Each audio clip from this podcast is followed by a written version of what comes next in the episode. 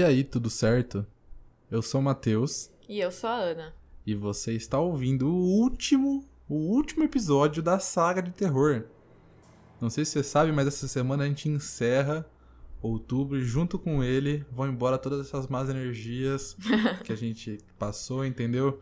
Encerrando com chave de ouro, foram cinco episódios que todos se saíram muito bem, ainda bem que vocês gostaram, fiquei feliz.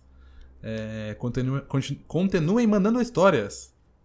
Continuem mandando histórias mesmo, porque é muito interessante as histórias que vocês mandam, e principalmente quando tem a ver com esse lado. Eu, eu sempre gostei muito de terror. Saca? Sim, E pra mim, ler esse tipo de história é, é um dos que eu mais gosto, sinceramente. sim. E já avisando aqui que a gente já tem mais histórias de terror pra contar quando acabar isso aqui. Então, Sim. mais pra frente vão sair algumas histórias de terror.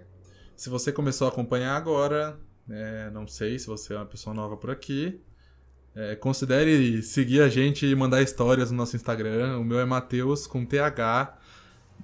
No lugar do E tem um 9 e no lugar do S tem um 5. É fácil se você for tiver lá no seu, no seu search e jogar isso você acha. No tecladinho lá, ao invés de colocar o E, você coloca o 9, ao invés de colocar o S, você coloca o 5. Sim.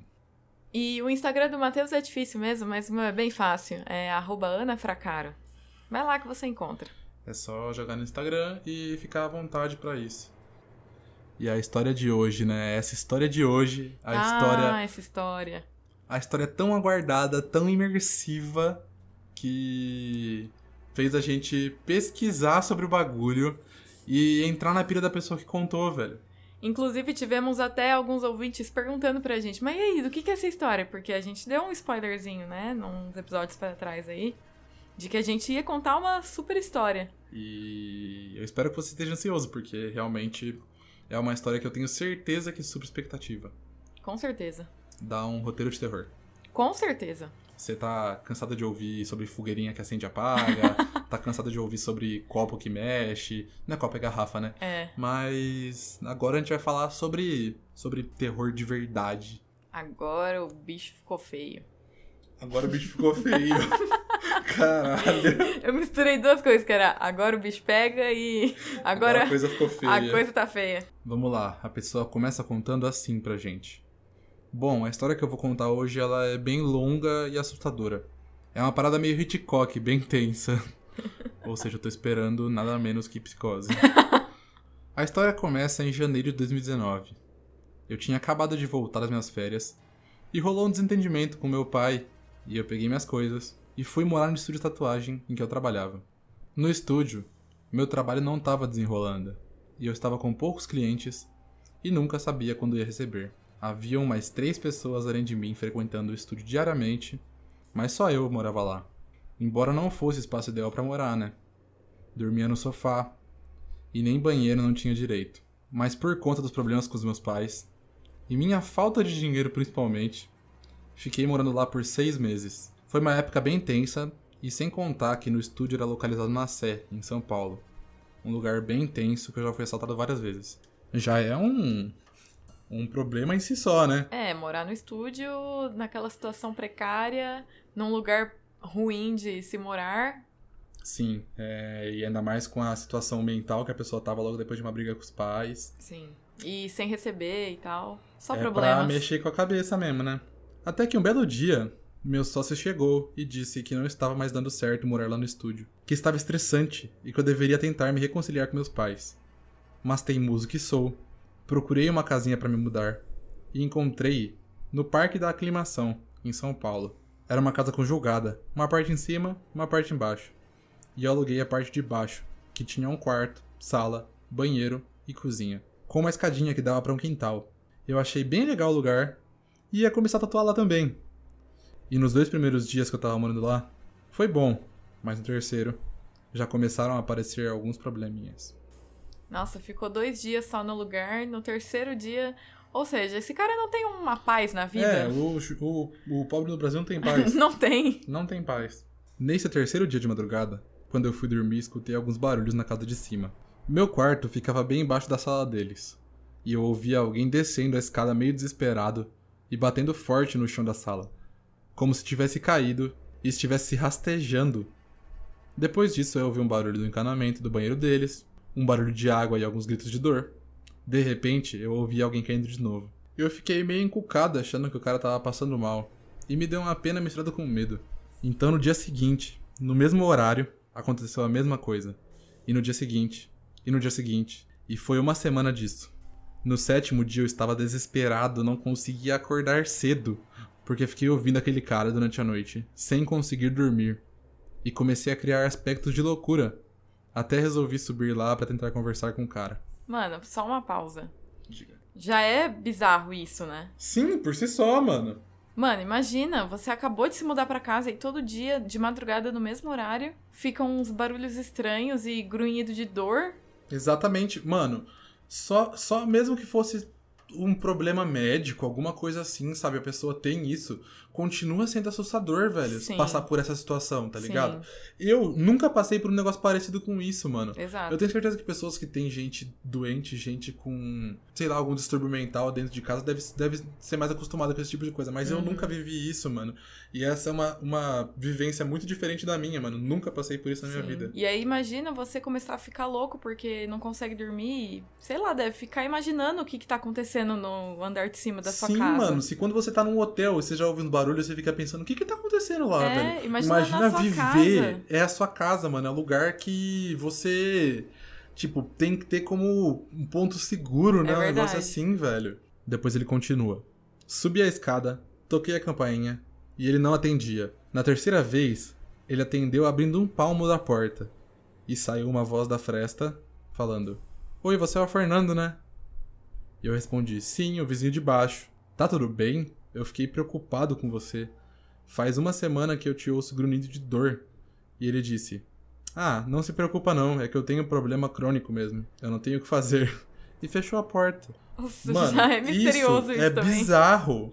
É bizarro, mano. Parece coisa de filme mesmo. Você, ab- você olha pra pessoa e meio que. Mano, não sei você, mas eu imagino a cena de um cara, tipo, totalmente careca, assim, tá ligado? Ah. E um cara que, sei lá, tem aquelas, aquele aspecto de meio morto, assim, sabe? eu imagino muito isso. Pode ser Hollywood de, de filme de terror na minha cabeça? Pode, Sim. mas é o que eu imagino. Exato, o jeito que ele contou essa história foi bem hollywoodiana. Eu não sei até que ponto ela é. Ela é como a gente tá imaginando, né? É. Pode crer, eu, imagi- eu entendo. Voltando pra história agora, gente. E aí eu comecei a reparar em algumas coisas. Todas as janelas da casa dele eram lacradas com papelão. Nenhuma fresta de raio de sol entrava pra lá. Meu Deus, que medo. E sabia que havia, além desse cara que me atendeu na porta, uma mulher na casa, que a princípio pensava ser a mãe dele. E os barulhos da madrugada continuaram. Todos os dias em torno da uma da manhã. Aí, passando mais alguns dias, eu resolvi subir lá de novo. Toquei a campainha dele tipo um minuto e ele não atendia. Coloquei uma fita crepe no botão de campainha, deixei ela tocando e desci de volta pra minha casa. Dali a pouco, eu ouvi ele abrindo a porta e quebrando a própria campainha. Fiquei em choque. Já não estava bem da cabeça também. Ele continuou fazendo barulho de madrugada, caindo no chão, levantando e caindo de novo, gritando de dor. Nossa. Nossa, agora a minha, minha. Eu, você sentiu a imponência na minha voz lendo essa parte, velho? Puta que pariu, velho. Eu tô sentindo na minha alma essa história. Eu até resolvi chamar a polícia. Chegaram muitas viaturas. Tinham quatro paradas na frente da minha casa e mais algumas que eu vi de longe chegando, junto com uma ambulância. Nesse congestionamento de viaturas, um dos policiais perguntou o que aconteceu e eu contei, achando inclusive que o cara tinha morrido, porque depois de tudo isso ele nunca mais me atendeu. Mas também ele tocou a campanha do cara mais de um minuto. É, mas aí o cara parar. podia ter ido lá e desligado, não precisava quebrar a campainha. É, foi um ato de completa loucura, Ira. né? Exato. Exatamente, velho. Voltando a falar aqui. Então o policial disse que não poderia entrar na casa, pois esses motivos não eram motivo suficiente pra entrar. Não? Eu não vou entrar porque não são motivos pra entrar. Será que não? Mano, pra mim, se tem uma pessoa morta no lugar, é que eu não sei também, né? Pode ser só uma suposição, e aí, por fim, se ele entra, pode ser que dê um problema nele com a, com a justiça, de estar é. invadindo propriedade, Tem que de não ter um mandato. Sim, tem né? que ter um mandato, coisa assim, né? Sim. Mas aí eu fiquei pensando, por que que foram tantas viaturas pra um chamado desse? É esquisito, que não é? Chegaram lá e não podiam fazer nada? Foram todas as viaturas de volta? Exatamente, mano. Foi todo mundo lá. Aí depois o policial vira e fala assim: pessoal, alarme falso aqui, ó. Pode fazer o retorno e ir embora. Como eles não podiam fazer nada, eu decidi fazer um boletim. E eles me levaram até a delegacia. Tudo bem, a pessoa foi até a delegacia fazer um boletim de ocorrência. Depois de horas na delegacia, eu voltei pra casa, era umas 6 horas da manhã. Fiquei meio frustrado por não ter conseguido fazer nada. Chegando na esquina de casa, eu vi de longe o cara saindo com uma senhora.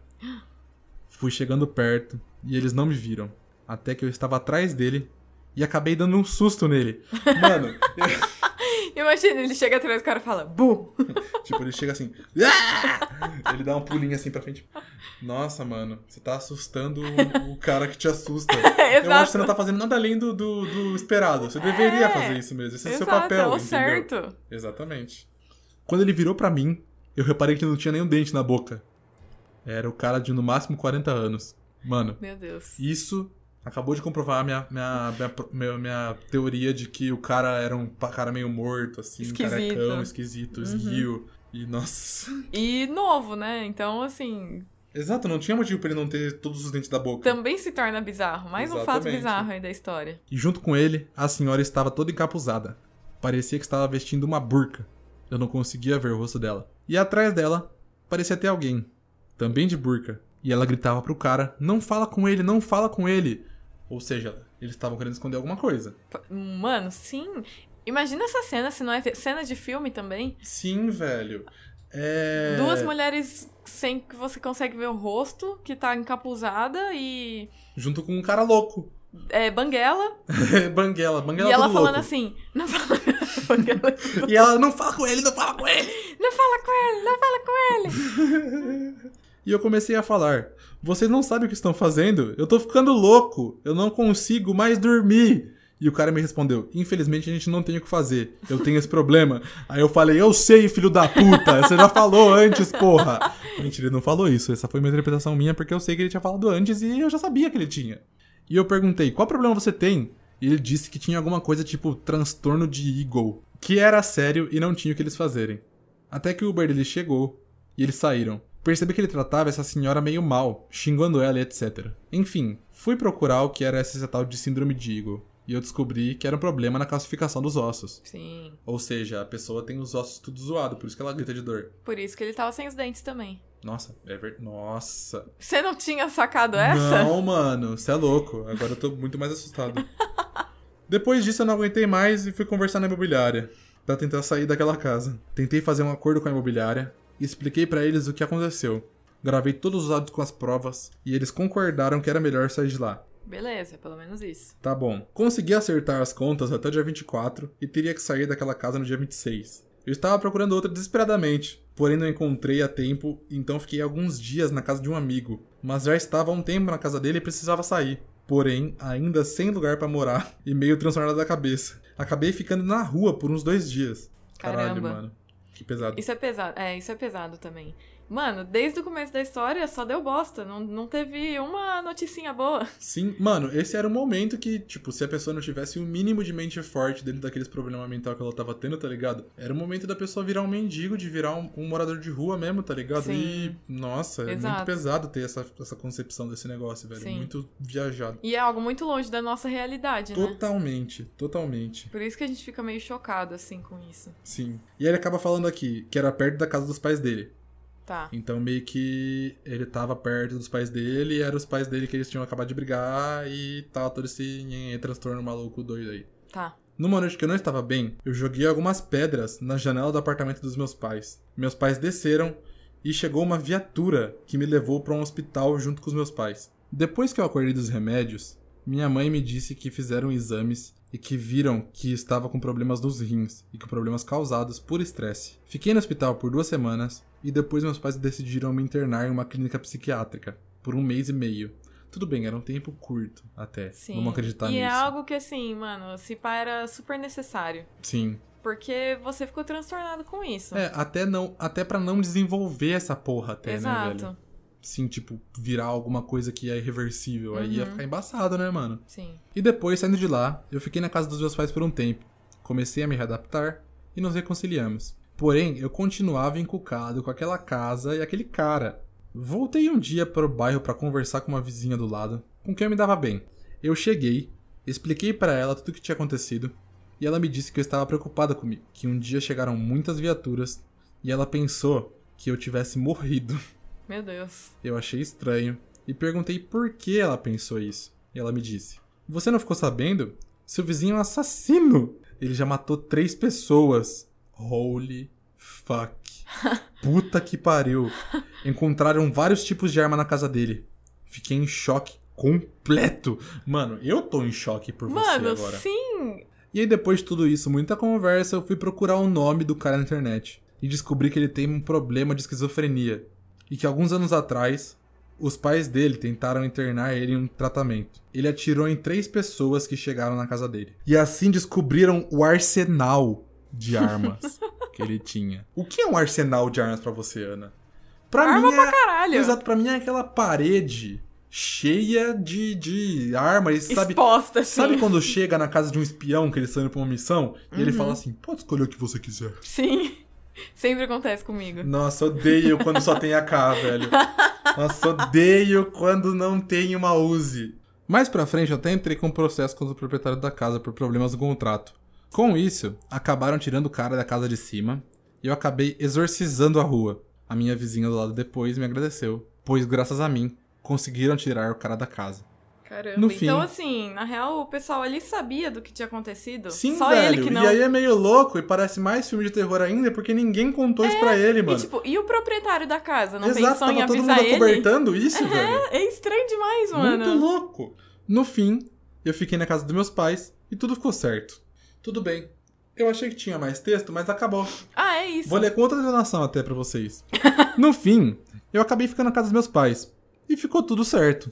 Beleza. No fim, no fim, tá tudo certo. Bem no finzinho, porque isso aí parecia que não ia ter um fim feliz. Mas bem no finzinho mesmo, ficou tudo Sabe- certo. Sabe aquele momento que, é, tipo, todo mundo já desistiu? Sim. No fim, tá tudo certo. Ele se livrou do cara, ele se livrou da casa, ele voltou pra casa dos pais, se reconciliou. Ele não só se livrou do cara, como ele livrou todo mundo do cara. Sim, e provavelmente ele melhorou da loucura que tava consumindo ele. Então, no fim, realmente parece que deu tudo certo. Sim, velho. E aí é meio que. Eu fiquei chocadaço com essa história. Ela é muito chocante. É.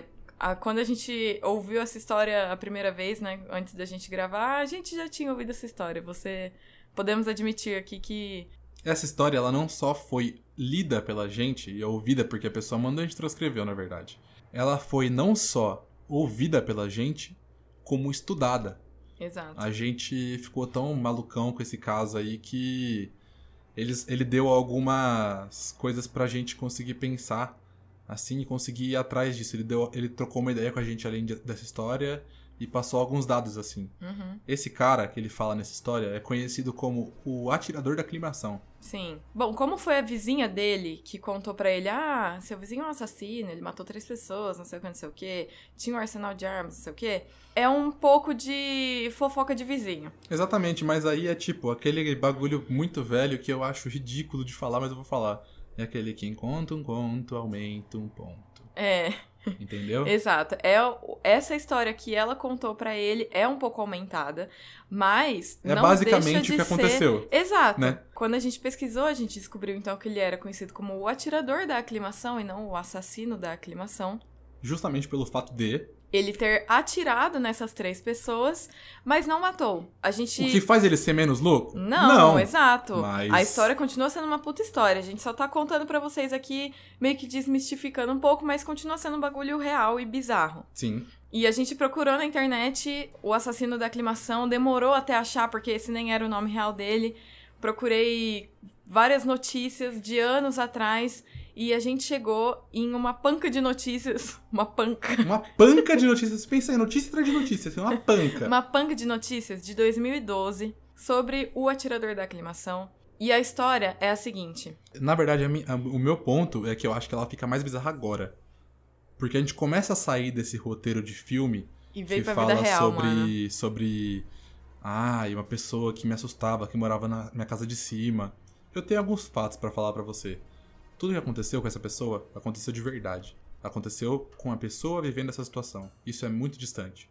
Exato. E o que faz a gente cair na realidade é realmente achar essas notícias na internet e ver que não é uma lorotinha. Sim.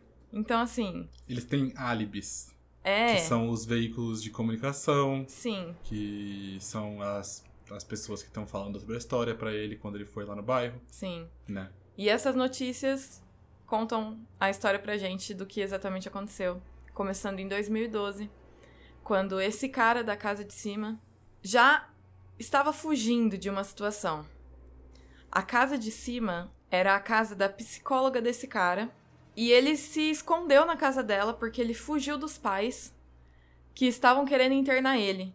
Isso como a vizinha havia contado mesmo, né? Que os pais já tentaram internar ele. Sim. E aí ele tava escondido na casa da psicóloga que tava cobertando ele. Eu não sei por que, que uma psicóloga fez isso. E os pais dele encontraram ele lá e levaram um oficial de justiça e um socorrista do SAMU pra levar ele pra clínica. E esse cara pegou uma arma e atirou no oficial de justiça, no cara do SAMU e na própria psicóloga. Então essas foram as três pessoas em quem ele atirou, mas não matou.